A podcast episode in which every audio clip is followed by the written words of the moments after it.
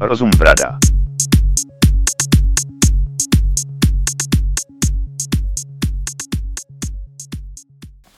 Těpic. Těpic. Já jsem Filip Já jsem Lukáš. a vítáme vás u teď už třetí epizody našeho podcastu Rozum Brada. Moc eh, si vážíme všech eh, posluchačů. Můžete nás sledovat eh, na Spotify, Apple Podcastech a na Soundcloudu. Taky vydáváme epizody, pokud nemáte nic z toho. A dneska se právě chceme bavit o Pandora Papers, eh, kde v hlavní roli je náš pořád ještě premiér Andrej Babiš. Takže chci k tomu říct nějaký krátký info, protože spousta věcí už je o tom známa. A pak plynule přejdeme do naší, našeho nového tématu, což je bydlení a doprava. Přesně tak. Jak jsme avizovali, tak činíme. Je to tady. Je to tady a doufám, že se vám tenhle díl bude líbit. Samozřejmě pořád nám můžete, nebo prosíme, abyste nám dávali zpětnou vazbu, cokoliv vás napadne, ať už nám do zpráv na Instagramu, nebo na rozumbrada1991 zavináč gmail.com. Když jsme u tohohle, tak bych chtěl objasnit, že to není náš rok narození. Pár lidí se na to ptalo. A je to náhodně zvolený číslo, který se dobře pamatuje, protože je to popředu i pospátku, je to prostě palindrom. Super. Rozum brada teď na gmailu.com už bylo zabraný. Nevím, kdo to má, ale dík moc. Jestli to má někdo z vás, tak bych si to vzal, ten Gmail, děkuji. Za kilo koupíme.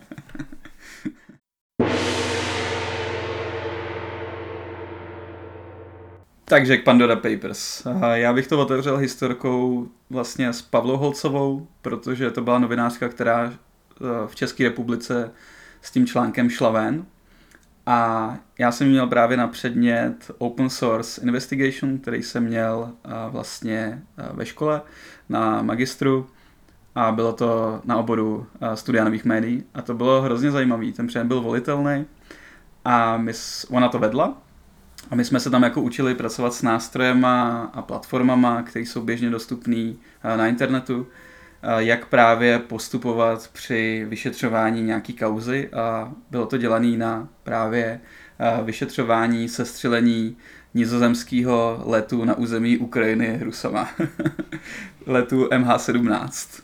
Mimochodem teď to jedeme po druhý, takže už tady jako znalecký Lukáš pokivuje, že jsem to řekl konečně správně. No a právě jsme nějak jako, uh, ona nám vysvětlovala, jak to jako probíhalo v čase, Učený z nebe nespadl. a my jsme jako používali různý nástroje, třeba Google Street View, že právě na Google Street View někdo zaznamenal, že tam právě byl spatřen někde, uh, někde v horách, tyjo, myslím, že na území Ukrajiny právě, uh, jak tam jede nějaká těžká technika na nějakém kamionu, takže pak ty novináři telefonovali na číslo, který bylo napsané na tom kamionu a pak jsme se zase učili třeba zpětně dohledávat fotky, že když zadáš do Google fotky nebo třeba Tiny Eye, myslím, že se ta služba jmenuje, tak ono ti to vyplivne, kde ta fotka jako byla, byla použitá a ty se jako můžeš dopídit uh, k těm místům, třeba když vůbec jako nevíš, uh, kde ta fotka mohla být třeba pořízená. A takže tam pak nám jako říkala, že je důležitý prohledávat třeba sociální sítě, protože právě někde na Instagramu se s těma raketama uh, nebo s tím s tou technikou, která to sestřela, vyfotili nějaký ruský vojáci a to v podstatě bylo to asi nejzásadnější odhalení, že oni pak už byli schopní identifikovat ty lidi tam i tu lokalitu. A vlastně s tímhletím přišla skupina Bellingcat, což je takový uskupení nezávislých, uh, uh, nezávislých žurnalistů, který se právě soustředí na, na, na takovouhle investigaci.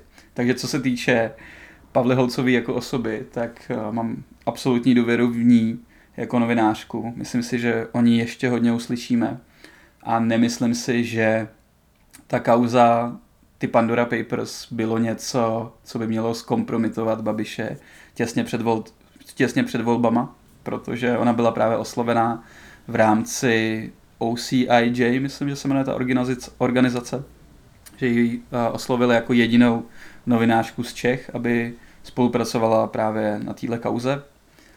A nemyslím si, že by 600 novinářů se jako domluvilo, že se teďka spiknou proti našemu panu premiérovi těsně před volbama. To si myslím, že je úplný nesmysl. No, a co jsem tak poslouchal ty rozhovory s ní, protože ona pak začala být všude, jako DVTV, Deník N podcast a nevím, jestli byla i třeba v Insideru. Myslíš, že přijde do Rozumbrady? Zkusím jí to nabídnout, to, ale nevím, jestli jí nabídnem jako nějaký zázemí. Ale já si myslím, že ona už jako to svoje řekla a je důležitý, že, že to bylo takhle vidět. Že v podstatě oni to řešili, kdy to vydají, kdy s tím půjdou ven a jelikož tam byli třeba novináři eh, z Ázie nebo vlastně po celém světě, tak vždycky budou někde nějaký volby a nemůžeš jako to celý zahodit jenom kvůli tomu, že tady v Česku máme před volbama. Myslím si, že jsme ještě docela malý rybníček vzhledem k tomu, jaký větší jména než, eh, než Andrej tam, tam třeba byly v těch dokumentech.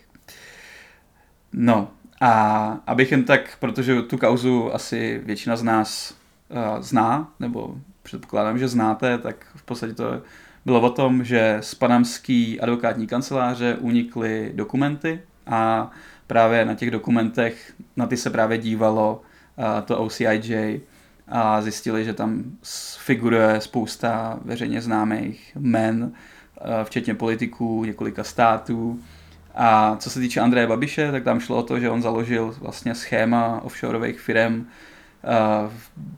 na britských panenských ostrovech, jestli se nepletu, aby prostřednictvím tady těch fiktivně založených firm, včetně jako fiktivních nějak jednatelů, co tam podepisovali dokumenty, vypral uh, necelých 400 milionů korun, za který si pak následně koupil nemovitosti ve Francii. Jenom vsuvka offshore je vlastně jako daňový ráj, protože nechceš uh, úplně asi platit daně ve Francii, kde ta daň je obecně dost vysoká z nemovitosti.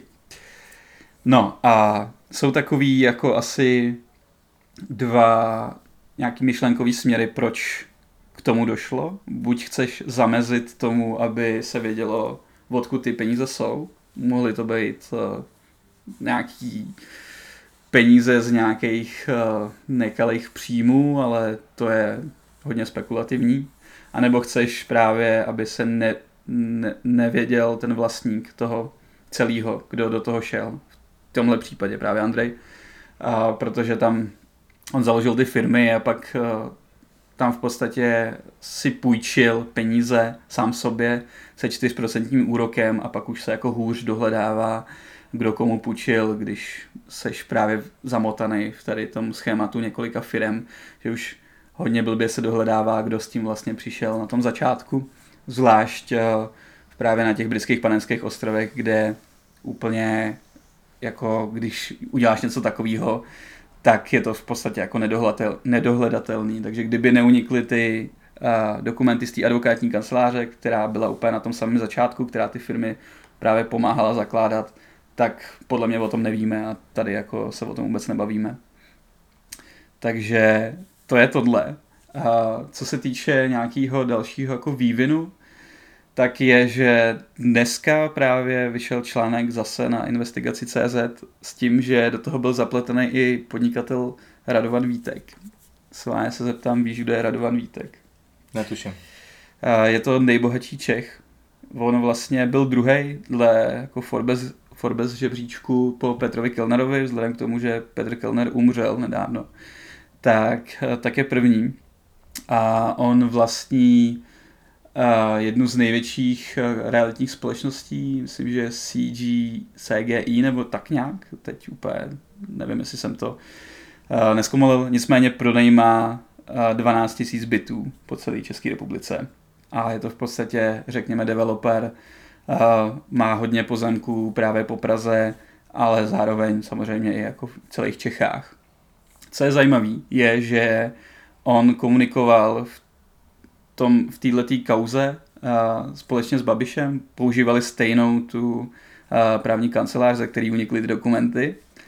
A co je ještě zajímavější je, že on teda taky využil to offshoreový schéma, aby krátil na daních nebo cokoliv jako chtěl, chtěl udělat.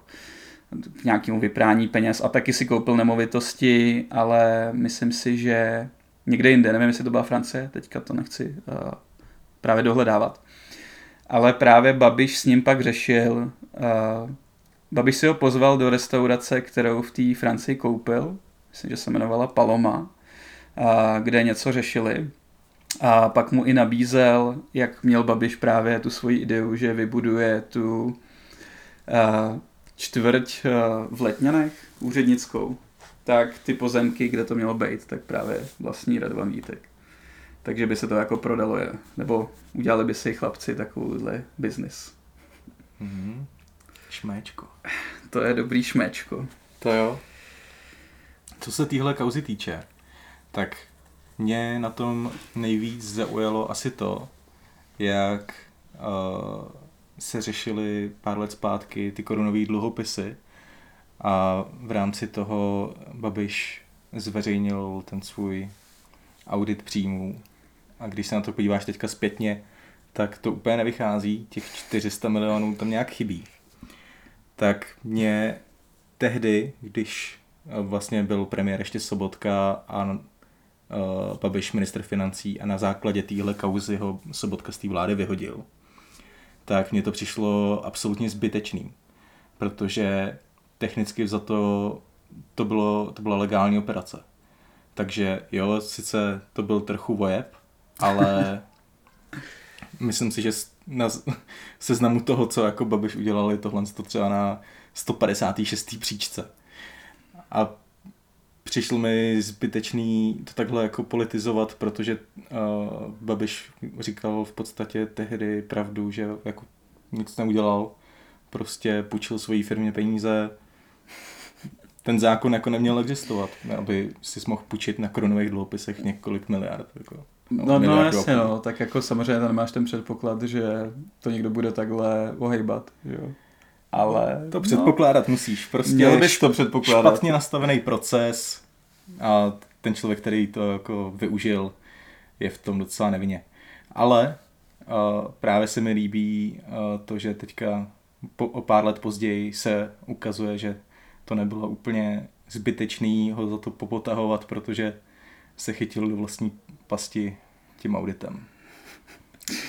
Tak no, já bych jenom ještě dodal, že, že bylo vtipný, že to ne, nejen, že to vyšlo samozřejmě na investigace CZ, ale jelikož na tom dělalo jako spousta novinářů, tak eh, Babišův obličej a jeho jméno se skloňovalo třeba na britském Guardianu, byl v CNN, eh, v New York Times, BBC, takže myslím, že jako svět ví, eh, koho tady máme za premiéra, a nebo jak, jaká kauza se kolem něj točí. A k tomu všemu, co, jaký on má jako právě jako aféry, tak je zajímavý, jak on je pořád jako nedotknutelný, že jo. Vlastně rád ten si šel sednout za sedmičku vína. a tady vypereš 400 milionů a furt furt vypadáš v pohodě, jako točíš si své nedělní čau lidi. Mazlíš Gigiho, jo, a teď seš jako potenciální kandidát na prezidenta, nebo mi aspoň přijde, že se teď tak jako situuje. Jo, to si myslím, že, že se stane a předpovídám to asi od začátku tohohle roku. A už se, už se to pomalu blíží. Jak jsi zmínil rád a, a se sedmičkou v ruce, tak na tom je pěkně vidět, eh, že nezáleží úplně na tom, co uděláš, ale to, jak to ty lidi vnímají. Když tě chytějí se sedmi milionama v krabici, tak jsi úplně jasný. Ale když si založíš prostě schéma offshoreových firm a půjčíš si přes ně 400 míčů sám sobě, tak jako zkus to vysvětlit uh, průměrnému člověku, který si jde nakoupit do Lidlu a máš na to 30 vteřin. Myslím si, že to nedáš. Jako já si myslím, že lidi ho pořád mají za toho uh, krizového manažera, schopného, co řídí tu jako velkou firmu. Nebo většina těch jeho voličů, abych byl nějak jako přesnější. A že jim je v podstatě jedno, že on se pohybuje v té šedé zóně, že právě dělá takovýhle jako divný operace, který by úplně, proti kterým on sám vystupuje, že jo, teď on vždycky jako říkal, že česká firma by měla danit tady a nedanit uh, právě někde jinde, anebo útočí že jo, na seznam zprávy. Že kyperská firma. Kyperská firma. a, a vlastně a on není jako vůbec ničem lepší, jo, jako, protože on u toho byl, on ty dokumenty evidentně musel podepsat, sice jako říkal do médií, že mu to doporučil advokátní kancelář, ale ježiš, tak snad jako Mr. Babiš není jako blbej, ne? A evidentně věděl, co dělá. No, jenom bylo zajímavé, jak to vlastně ovlivnilo volby, respektive ty jeho voliče, protože ty jsou s tím v podstatě jako pořád OK. Že byť to vědělo 9 z 10 lidí před těma volbama, co jsou to jako Pandora Papers, že právě výzkumná společnost Kantar dělá nějaký dotazníkový, no tam to byly snad rozhovory, jako šetření mezi lidma, bylo tam 2000 respondentů, a jestli právě o té kauze vědí a co na tom říkají, tak byť to 9 z 10 lidí vědělo, tak jak to ovlivnilo ty voliče, tak jenom 8% nebo 8% jeho voličů se v tom vzorku, v tom jako těch dotázaných, se vyslovilo, že uvažují o volbě jiné strany. Ale myslím si, že to, že právě možná tady těch 8% z tohohle výzkumu, tak mohlo být těch 30 tisíc, nebo spadat částečně do těch 30 tisíc hlasů, co mu chyběly k té výhře. Co si o to myslíš? Může být, ale... ale jako... Děkujeme za rozhovor. Myslím si, že těch tři, jako... Tak samozřejmě 30 tisíc je pěkný číslo, jako... ale i kdyby to vyhrál, tak to nesestaví. Uh, takže to je jenom taková třešnička na dortu, že skončil druhý na pásce. druhý na pásce. No jsem na ten vývoj jako dost, dost zvědavý. Myslím si, že my všichni teďka vzhledem k tomu, uh, co se jako teďka děje s prezidentem a jak se ty rozhodnutí úplně neposouvají vzhledem k tomu, že uh, tušku držel, ale podepsal. Jo, ale... Já si myslím, že tady to bude klasická česká bramboračka, jako vyšetřujeme a ještě potřebujeme další lhůtu a tady musíme ještě někoho vyslechnout, bla, bla, bla, pak se změní ten uh, státní zástupce. No, prostě všechno, co tady sledujeme jako posledních asi 8 let. Ale myslím si, že na to dojede v té Francii. Protože francouzi si rozhodně nenechají líbit, že nějaký miliardář si kupuje nemovitosti prostě na pobřeží za nezdaněný prachy. No jasně, ale tak... To, tam, to... tam to bude rychlej proces, tam si myslím, že tak do roka, do dvou jeho to jediný, co ho může zachránit, to, je to, že by se stal prezidentem. No. Což je podle mě jeho plán, že jo. To je jako poslanecká imunita fajn a prezidentská taky. No, tak tu poslaneckou ti můžou vzít, když tě vydá hmm. sněmovna, což 108 udělá jako naprosto stoprocentně, ale prezidentskou ti nevezme nikdo. No, tak nemá moc eh, dalších variant. Hmm, tak těšíme se na pana prezidenta. Já se jenom bojím, že to bude duel tyjo, uh, pan Babiš a Tomio Okamura. teď, teď je dobrá jako příležitost. Jako, tyjo, nevím. Asi sám sobě. Prázdná obálka. Spíš o prátku, ale... jo, takhle. Okay. Ale můžeme si tady typnout, kdo bude příští prezident, pokud to nebude Babiš a potom zpětně se podíváme, jestli jsme se trefili. Já jsem na tyhle predikce docela dobrý. A koho teda typuješ? Typoval si Zemana třeba? Jo. Fakt? Jo. Jakože jsi nevěděl, jestli, že bude kandidovat. Jako myslíš v první volbě? No. Mm, trochu mě překvapil, když to oznámil, ale byl no, jasný, okay, okay. protože tam nebyl vygenerovaný dobrý kandidát proti němu. Mm. Jako Schwarzenberg, který v té době už taky na to zdravotně nebyl úplně nejlíp. A to nebyla dobrá volba. A v druhé volbě jako Drahoš, jehož jediná vlastnost byla v podstatě to, že není Zeman. jo, no. to bylo fakt taky špatný, toho jsem volil prostě v druhém kole jenom, jenom kvůli tomu, no. Já taky, no. Jako... A myslím si, že tahle volba by konečně mohla stát za to. Můj kandidát je Petr Pavel. Uvidíme, jestli jsem se trefil. Jo, to bych, to bych taky si myslel. Jakože, ale já si nemyslím, že ho zvolej. Uvidíme, uvidíme. Koho typuješ ty? Jo, já asi, asi toho Andreje. A když to nebude Andrej, tak kdo? Když to nebude Andrej, tak... Alenka.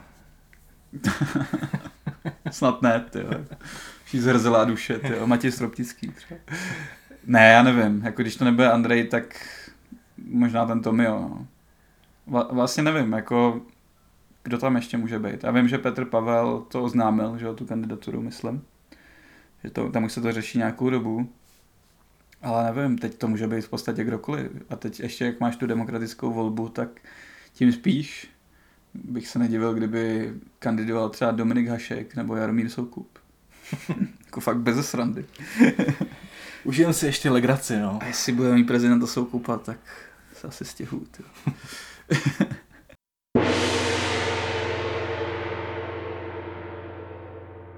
to nás přináší našemu druhému tématu dneška.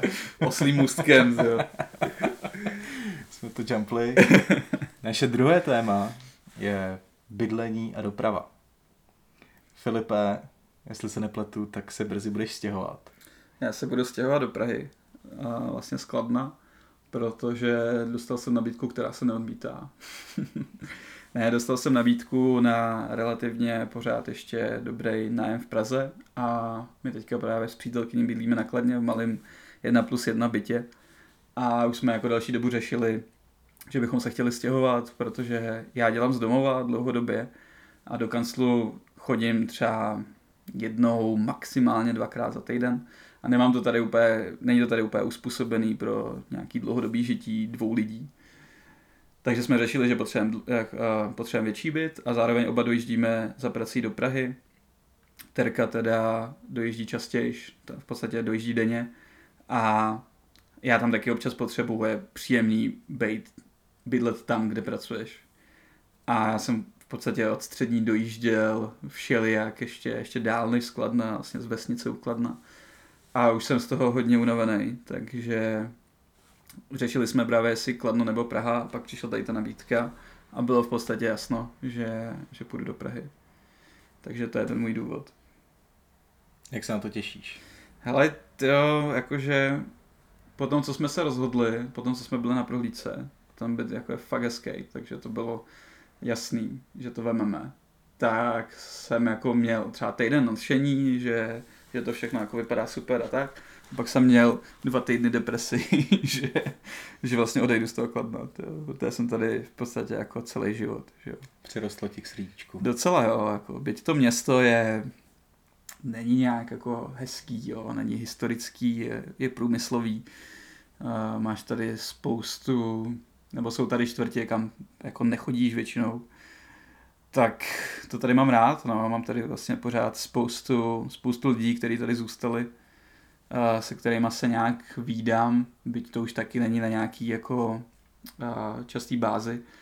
Ale zase je spousta lidí, kteří se právě jako přesunuli do Prahy, takže já to mám tak půl na půl, takže si myslím, že furt částečně budu pendlovat, ale v zásadě mi teďka dává větší smysl se přesunout do Prahy, protože jednak je tam víc příležitostí, ale druhak tam už fakt mám jako většinu těch, eh, těch kámošů, jako fakt kámošů.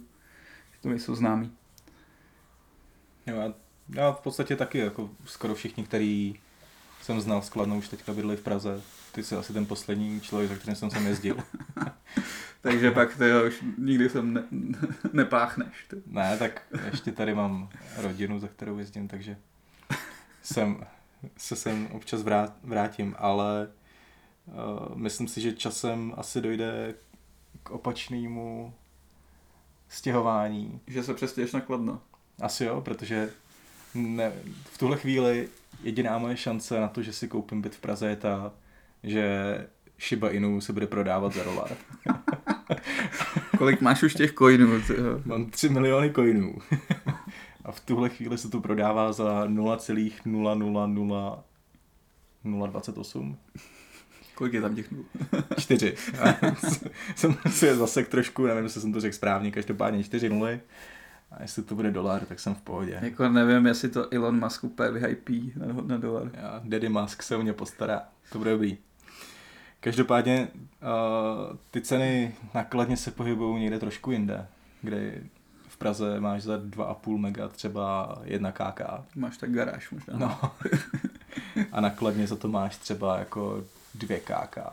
No, malý, ale asi Malý, možná no. máš a před rekonstrukcí. Hmm.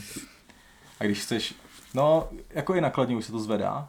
Já to Hmm. sleduju dlouhodobě a za poslední třeba dva roky se to zvedlo o míč, Hmm. Což je docela dost. A myslím si, že to půjde ještě nahoru, až bude zmodernizovaná železniční trať Jo. z Prahy na Kladno, čímž se sníží ta dojezdová doba asi na 20 minut. No, pod půl hodinu inzerujou, jak uvidíme. Na to jsem se mimochodem musel doptat na Twitteru a odpověděli mi asi tak jako za celou moji historii nějakých dotazů. Jo, mě ne, mě naštvalo lehce, ale co se dá Kde, dělat? Co to bylo za podnik? To bylo to to AŽD nebo ŽD? Nebo jak Se, že jo, zpráva železnic. že, tak jsem dvakrát trefil mimo. Právě tady s tím, že už Jak se... Matěj Stropnický. Co, co, co říkal kde? Dvě ze dvou. Jo, takhle. Ty já doufám, že to nedám jako na jeho skóre. A kde oni nějak právě publikovali nějakou vizualizaci, jak by to tady mělo jako vypadat a že už se tady něco dělá a ještě se teda podle mě nekoplo do země, ale ono dlouho nějak probíhaly ty, Příští rok by se mělo začít stavět uh, ten úsek nakladně. probíhaly ty diskuze ohledně uh, těch pozemků, že protože ty potřebuješ ty pozemky a jelikož už nejsme v komunismu, že by se to prostě znárodnilo a bylo by, ale ty lidi to nějaký vlastnějí a musíš je buď vyplatit nebo různě, tak uh, vlastně za sedm let má vyrůst tady vlastně, no rychlodráha je asi silný slovo, ale budou dvě koleje a Jo, dvě celý kole. je to tam prostě. A mohlo by se jezdit i dvěmi vlaky naraz. Kdy teďka právě to je jednokolejka a kvůli tomu to jezdí, myslím, že maximálně po 30 minutách nebo něco takového ve špičce, protože se tam nevejde víc vlaků za sebe. No, prostě musíš počkat, než v protisměru projede vlak do té stanice, ve které ty stojíš. Jo, jo, aby se jo. ten tvůj vlak mohl rozjet. Takže byť tady historicky byla jako jedna z prvních drah ve střední Evropě, to spojovala, myslím, že Lány a uh, Bubeneč, protože tam myslím, že cestovalo uh, dřevo, myslím. Byla konec přeška, už v 19. století. Tak je to v podstatě na podobné úrovni pořád. No, se na to nešáhlo od té doby. Co je ale ještě zajímavější je, že mi právě, ty já teď nevím, jestli to byl ty, ale myslím, že to byl kámoš Vojta, říkal, že jelikož on studuje uh, staveb, stavební fakultu na ČVUT, že jim nějaký učitel říkal, že už snad v 70. letech, nebo konec 70. řešili tenhle ten projekt. a že samozřejmě na to byly už nějaký jako návrhy a i moje máma mi říkala takový jako legendy o tom, že eh, jí na základce říkali, jak bude metro končit takhle a podobné jako věci. Nicméně, abych se dostal k jádru pudla, jádro je to, že bydlíš v největším středočeském městě, který má 70 tisíc obyvatel, je z těch velkých středočeských měst nejblíž v Praze. Je to necelých 30 kilometrů na Prahu 6, myslím. A jezdíš tady, ty jak jako za krále Klacka. A, a nebo můžeš jet autobusem, ale to je, jak jsme se dneska bavili, že jo? To je jak jízda transportem. To je strašně nebezpečný místo, autobus. Já tam vždycky dostanu bídu z nějakého důvodu. Tak řekni svoji Ne, dnešní to- story. Tady... My jsme si řekli, že v podcastu nebudeme mluvit prostě, takže to nemůžu převyprávět. Hoda, že bys to nějak zaonačil. No, prostě funguje tam nějaký systém fronty, který jsem úplně nepochopil a nějaký paní se to nezdálo. Ale já, já jsem dneska musel jet autobusem, normálně jezdím vlakem, ačkoliv tady na něj jako nadáváme, tak je to furt lepší než ten autobus, je to mnohem pohodlnější. A dneska, jak byl velká vychřice, nějakých 90 km v hodině, tak to asi schodilo nějaký strom na trať a ty vlaky měly hodinu a půl spoždění. Takže ten autobus nakonec vycházel dneska líp, no. Ale to mi přijde taky jako úplně směšný, že když, vždycky, když tady zafouká vítr, tak to vyřadí prostě třeba 20 tratí po celé republice. Přitom by stačilo udělat ty ochranný pásma kolem té tratě, kde vykácíš ty stromy a máš to vyřešený prostě. Jo. Ale takhle jednoduchý opatření tady není zavedený, ačkoliv si myslím, že by i mělo být, že to je jako nějaký uh, požadavek. A řešíme prostě to, že vítr tady vypne prostě dopravu v celé republice na celý den třeba. No, asi to není úplně tak jednoduchý, jak si představuješ, že asi nemůžeš jako jen tak poklácet jako všechny stromy utratit. Můžeš. Proč bys ne, nevím úplně. Jestli nějaký lesníci by jako ti tleskali, ty Ale no a zároveň si asi nemůžeš vybrat, kde ten strom spadne, že? Tak, ale je to blbý, no, když ti právě jako vychřice ochromí, že jo, nějakou tvoji infrastrukturu. Jako tady je rok 2021 a zafouká vítr a ty se prostě nikam nedostaneš No, no jasně, no, ale jako druhá diskuze je, že uh, jako je rok 2021, ale nejvyšší rychlost na trati je snad 160 a to jenom na úseku uh, Praha-Brno, ne? Nebo někde jako v těch koridorech, jo. Na nějakém úseku, který má 10 km a rozjedeš to tam prostě na půl vteřiny na tuhle rychlost. Skoro ty jo, ani nezařadíš. Ty. A už, aby si, už, aby, už si, aby si zase brzdil. No, Tím se dostáváme k vysokorychlostním vlakům, který se tady mají budovat. A vzhledem k tomu, jak jsme se tady bavili, že tady je ten projekt nějakých 50 let a teďka se má teprve začít stavět, tak k tomuhle projektu je poměrně velká skepse ve společnosti, že se to jako nestane v tomhle století. Že bychom měli tady postavit tratě, na kterých se bude jezdit třeba 300 km vždyť ty hodině. německý rychlíky nás snad jako radši objedou přes Rakousko, protože je to kratší, že jo. protože tady na to Jo. není, ta, tady na to není ta železnice ready. Mimochodem, uh, já jsem pracoval v logistice pár let. Pokud chcete něco doručit z Mnichova do Polska, tak to taky udělá krásný blouk, který se vyhýbá Česku. Takže A je to jako delší, ne? Jako... je to delší, Ale je asi, to rychlejší. asi o 200 km, ale je to rychlejší, Ježíš Maria, to, protože, je fakt, protože nemáme žádnou dálnici do Polska. To je fakt smutný. Ty, jo. D11 se teďka staví u Hradce Králové a na hranici to jako vypadá ještě na pár let. To je fakt smutný. Já jsem teďka vlastně po dlouhé době, byli jsme v Třeboni, kde jsme právě běželi třeboňský půlmaraton. Nebo maraton, já jsem běžel půlmaraton, ty jsi běžel desítku. A já jsem tam byl právě jako, byl jsem tam ubytovaný a měl jsem na pokoji televizi, kterou normálně jako doma nemám. Nebo mám televizi, ale mám ji jako monitor, nemám to zapojeno antény. A tam jsem koukal na zprávy prostě asi po zase x letech. A co mě tam zaujalo je, že kamionová doprava, nebo jako ta logistická doprava po silnici, se v pandemii zvedla asi o 45% v Čechách. A uh, železniční právě klesla asi o 8 nebo tak nějak. Hmm. Ono se to změní. Což je hrozně moc, ale to je skoro o polovinu. Je to, je to ranec, ale je to, je to prostě nejrychlejší a teďka v Evropské unii uh, je závazek, že do roku 2050 bude 75% dopravy buď na železnici nebo na vodě.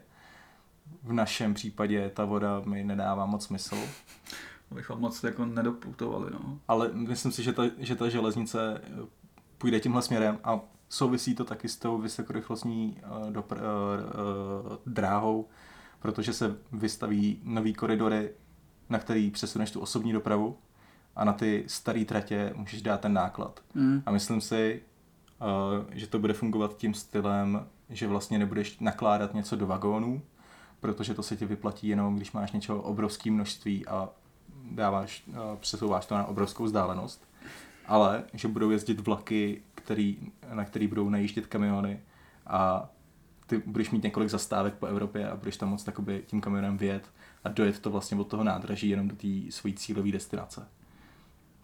Jo, to dává smysl. Takže uvidíme, jestli jsem se trefil s touhle predikcí.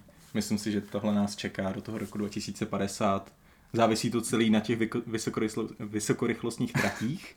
A teďka se dostanu k tomu svýmu pointu. Hej, můžu se pak na něco doptat, nebo mám teď? Dokončím myšlenku a pak se ptej. Dobře.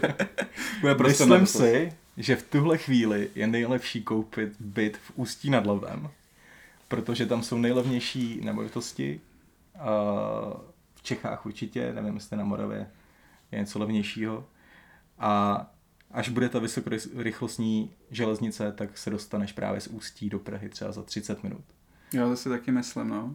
Pak bude smutný, ale bydle na tom kladně, že? No, to jako... zase budem brečet. ale ještě eh, jedna věc, kterou chci zmínit, a jak jsi zmínil, eh, že jsme byli v Třeboni, tak tam právě jsem jel eh, vlakem, jelo to asi dvě a půl hodiny z Prahy a pozitivní věc, co mě překvapila ta, že v podstatě, když jedeš tím vlakem, tak skoro všude se tam staví. Hmm. Tam uh, je to čtvrtý koridor a teďka uh, asi 30 kilometrů prostě tam staví jako novou trať. Má je to taky jednokolejka, čtvrtý koridor prostě. okay. Takže teďka tam prostě budou dvě koleje a k tomu třetí jako bokem, hmm. která by se taky dala využít třeba pro nějaký náklad. Já doufám, že tohle bude ta budoucnost, protože ta železnice mi rozhodně dává smysl. Je jenom smutný, že jsme jako země, co má skoro nejhustější tu železnici jako uh, vlastně na svém území, že jo. Tady máš všechny ty lokálky, skoro každý dědině, tam máš zastávku vlaku, ale jako tristně ten stav uh, právě té železnice a to, že se to jako nikam neposouvá, jo. Přesně, že někdy na konci jako 19. století lokomotivy jezdily 80, tak jako na mnoha úsecích jezdíme podobně. Jo. Do dneška. Ani možná těch 80 ne, jako to jsou ty regionovy, co jezdí mezi Kladnem a Prahou a to je prostě jenom trochu lepší tramvaj. jo no, je tam méně zastávek. a, a hluk je ještě horší, no, prostě peklo. No já jsem se chtěl zeptat, jestli, jak děláš ty logistice, jestli taky něco vozíte vlakem, nebo čistě jenom ty auta? Jo, ale eh, je to strašně malý procento. No to ani asi nebude procento. Eh, vyplatí se ti to třeba, když vezeš něco ze severu na jich do Itálie, mm-hmm. tak v Rakousku je to docela častý, že je vlastně převezou přes to území uh, tím vlakem, protože tam jsou poměrně striktní limity, které musíš splnit. Mm-hmm. Takže tímhle tím se tomu vyhneš. No mě docela ještě překvapilo ten vlak, kterým ty si jako za náma přijel do té Třeboně, protože my jsme to jeli vlastně skladno, že jo, skoro z Prahy, asi přes tři hodiny, jako jo. Protože to všude stálo a prostě... Tak tam není dálnice hotová, ne? Tam máš není, D3 není. u Českých Budějovic směrem no. dolů a do té doby nic. Pak už máš, že jo, právě tam, tam už jako dálnice je, ale musíš, že jo, přes tu Prahu a teď to většině stojí a kamiony a jeli jsme po D1, že jo, než jsme se jako právě hmm. napojili dál a to je prostě za trest, to bych fakt radši jel tím vlakem, že jo. to jsem nevěděl, že jsem tam byl za kratší dobu, jako. jsem no, skoro Prostě šílený, no. Naštěstí cestu zpátky už to bylo jako relativně v pohodě, ale jako až bude právě takovýhle spojení skoro kamkoliv, tak jako to auto jako ani v tom nebudeš chtít jet, že jo. Hmm. Pokud se samozřejmě jako nestane zázrak na českých silnicích a dálnicích, což si úplně vzhledem k té rychlosti výstavby jako úplně neslibuju. Ale jde to nahoru. Jako, to musím uznat našemu panu premiérovi, že na tom zapracoval. Karel Havlíček stává o hodinu dřív jak on. A... Eh, bohužel tam je takový to, ten paradox srovnání, kdy třeba máš 10 korunů a najdeš 10 korun na zemi, tak prostě tvůj majetek se zvednul o 100%. Jo? Takže když vycházíš z nějakých nízkých hodnot, tak to pak vychází hezky na ty procenta.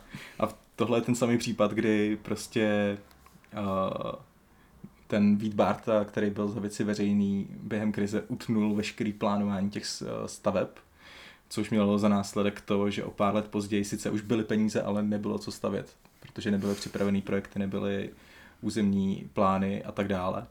Takže na tom se teprve muselo začít makat a proto tam byla ta proluka několik let, kdy se tady stavilo jako 0-0 nic. Doteď si pamatuju, že v roce myslím 2017 se otevřely 4 km dálnice. Ale to byla právě, to, je fakt rozdý, to byla právě chyba ještě toho Víta Marty a teďka už jakoby to jde, to jde líp. Teďka se otevírá nějakých 50 km ročně, pořád by to mohlo být víc, ale už jsme jako z té největší bídy venku. Hmm. Hmm. A abych se oslým můstkem vrátil ještě krátce k těm bytům, tak bych, tak jsem si dal takové jako závazek sám sobě, že bych třeba do 30 teď mi bude 27, chtěl koupit byt, aspoň na tom kladně. Ústí to už je pro mě trochu dál, byť tam mám jako jednoho z nejlepších kámošů. Ale právě jsem si říkal, že teď to koupit ještě v té době, než bude ta železnice, tak by to pak mohlo jako být jako fajn investice. Ať už jako investice, že to budeš mít na nájem, anebo bych do toho šel bydlet, protože jestli pak jako bude vlak jet, pojede 20 minut do centra, tak jako to jedeš po Praze skoro odkudkoliv, že? To Z toho širšího centra, pokud nebydlíš na Praze 1, kde jako nechceš bydlet. No. Když tam se to taky muselo zlepšit, když nemáš každý víkend pod oknama 50 ožralých anglánů. No, prostě. No. No, jako fajn investice by to byla teď. Až, až se to začne stavět, tak už to vyleze nahoru. Ale teď nemáme peníze. to je problém. Jak to budeme řešit? Psal Ale... si na to nějakou dotaci. Stát má půjčku pro mladý. Teďka zvedli limit, můžeš se půjčit až 3 miliony korun s úrokem 1%. Což oproti trhu, kde jsme teďka asi na 2,4%. Jako na hypotéku? Jo. jo. Je docela pěkný. Ne, neznám přesně ty podmínky. A mus, jak moc musíš být mladý? Myslím, že do 30 nebo 35. Tak to ještě bych mohl mít čas. Nevím, jako jestli musíš být třeba ženatý, to asi ne, neskoumají. Hej Terko, jdem na úřad zítra. Za 1500, hotovo. Pak rovnou půjčka od státu. Ale dřív ten limit byl nižší, teďka to právě zvedli, protože se ozývala kritika, že ten limit, myslím, byl milion nebo jenom dva. Že to je jako pro lidi někde jako na periferii, ale ne pro lidi ve větších městech. Hmm. Za tři miliony už něco málo koupíš, no.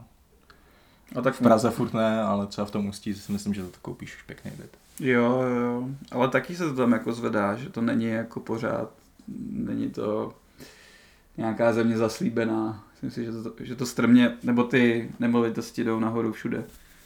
Byť tam, že jo, pomalejším tempem než třeba v Praze. Hmm. Je, to, je to prostě vlak, který nám ujíždí. Ale no, je hezký. My jako... ho musíme nějakým způsobem doběhnout. No. A my si...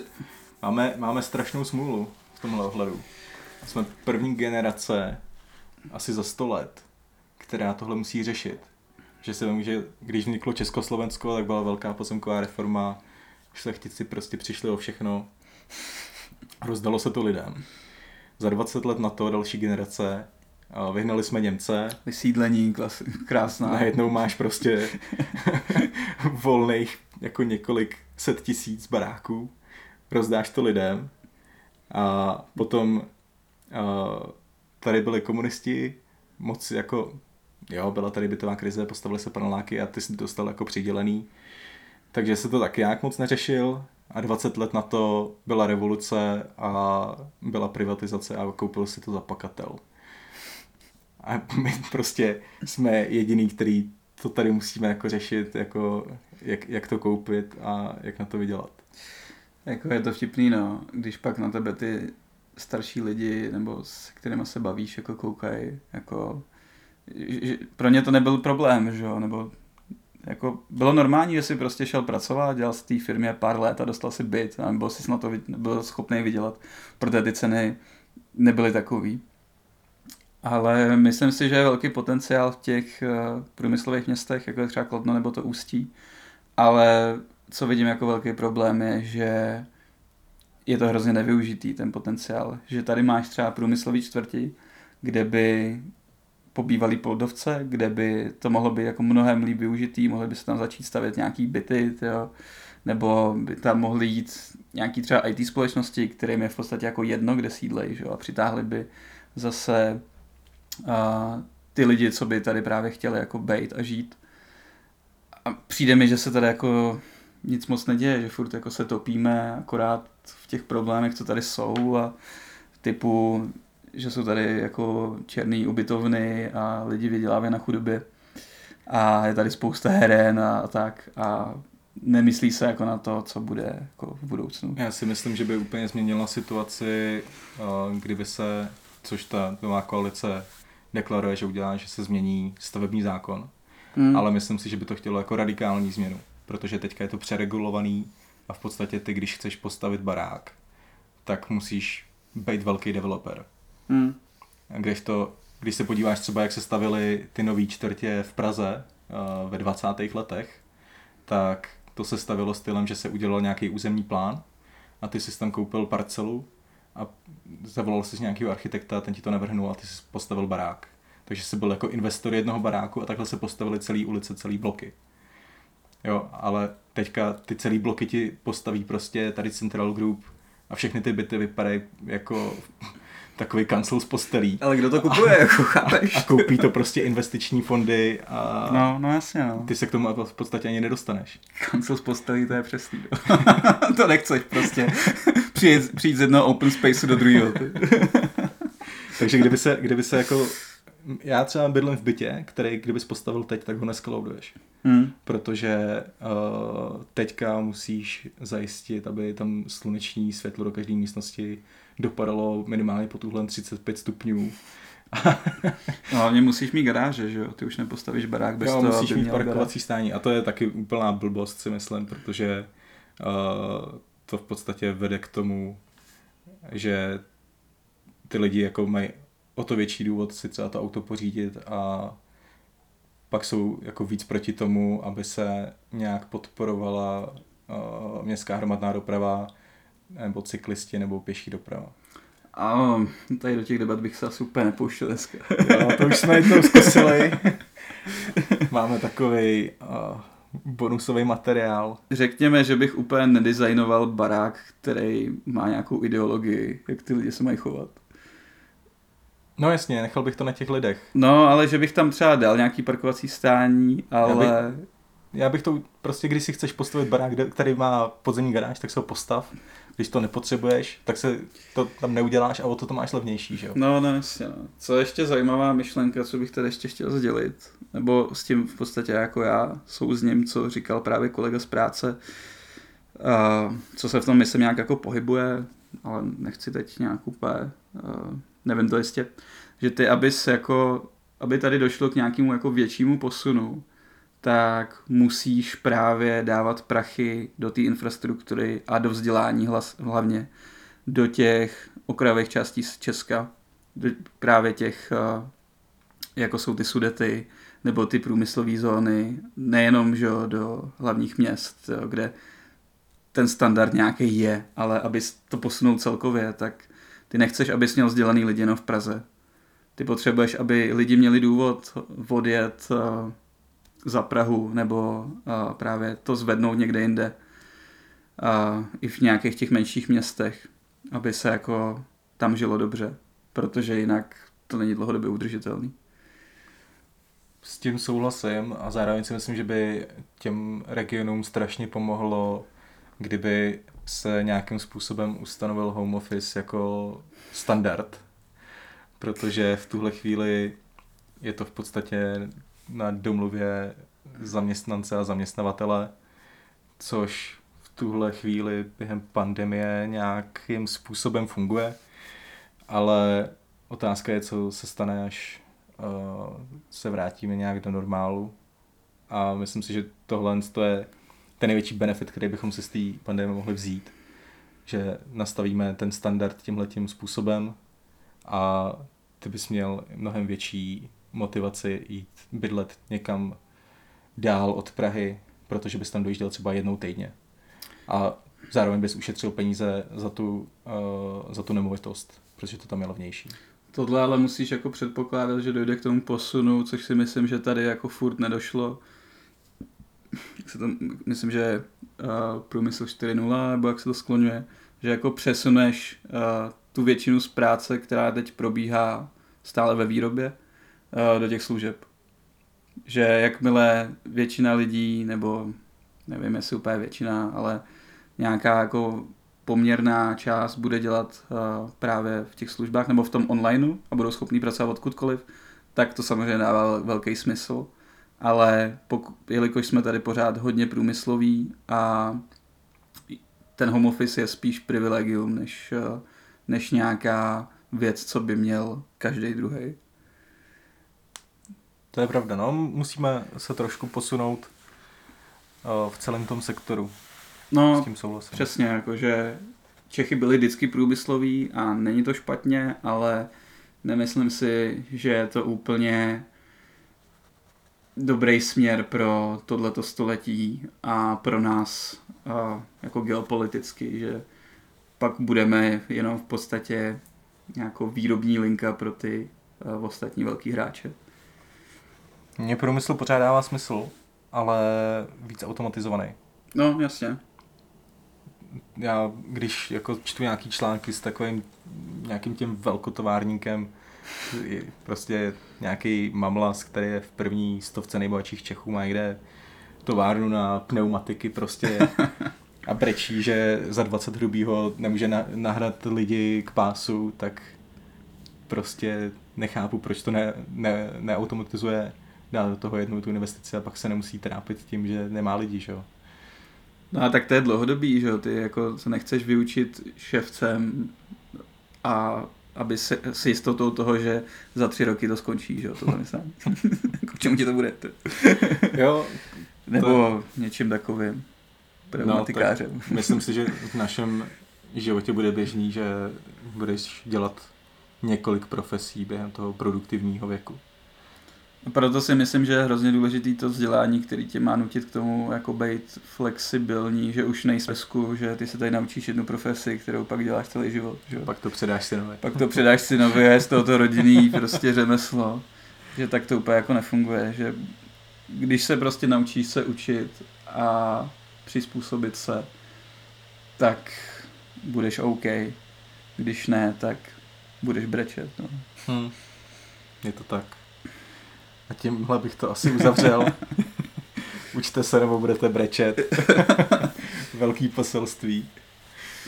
no, myslím, že nás čeká ještě hodně rekvalifikací v tomto životě.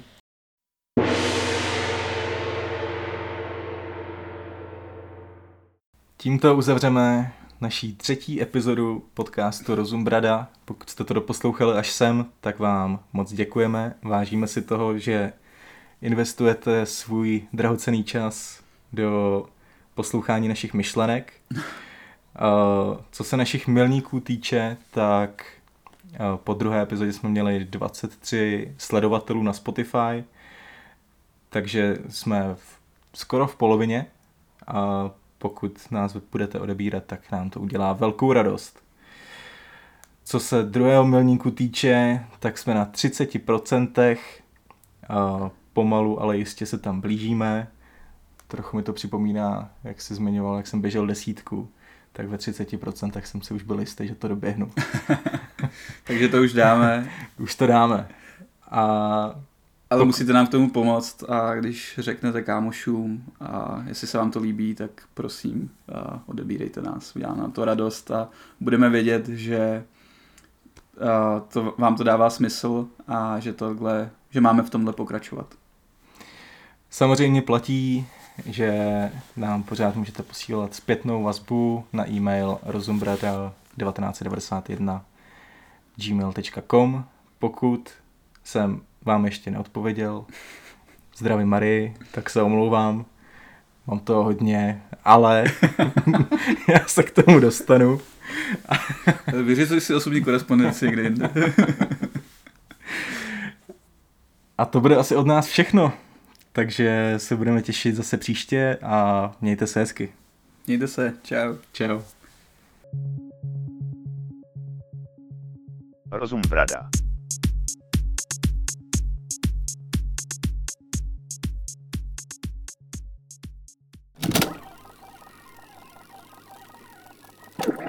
Když se rozjedeme.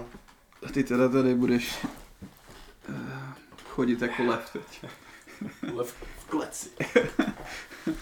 To je tvůj pochodový rituál. Jo, někde pochod. Chci myslet, že se na to potřebuje slíknout. To byl jiný speciál. Ještě, že nemáme video. Tenhle podcast natáčíme úplně na Ale úplně. Ferrygate speciál, ty. Ještě se tady nebavíme o dick poprvé jsme viděli péra.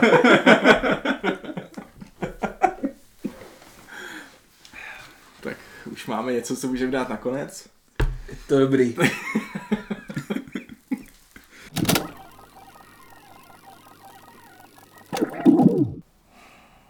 Počkej, kurva, teď jsem chtěl něco říct. No, můžeme pak navázat. Dáme gong. Dáme gong. Nebo, nebo to střihneš. To úplně vypadlo, ty vole. Jo. Jsi úplně blbej, znova.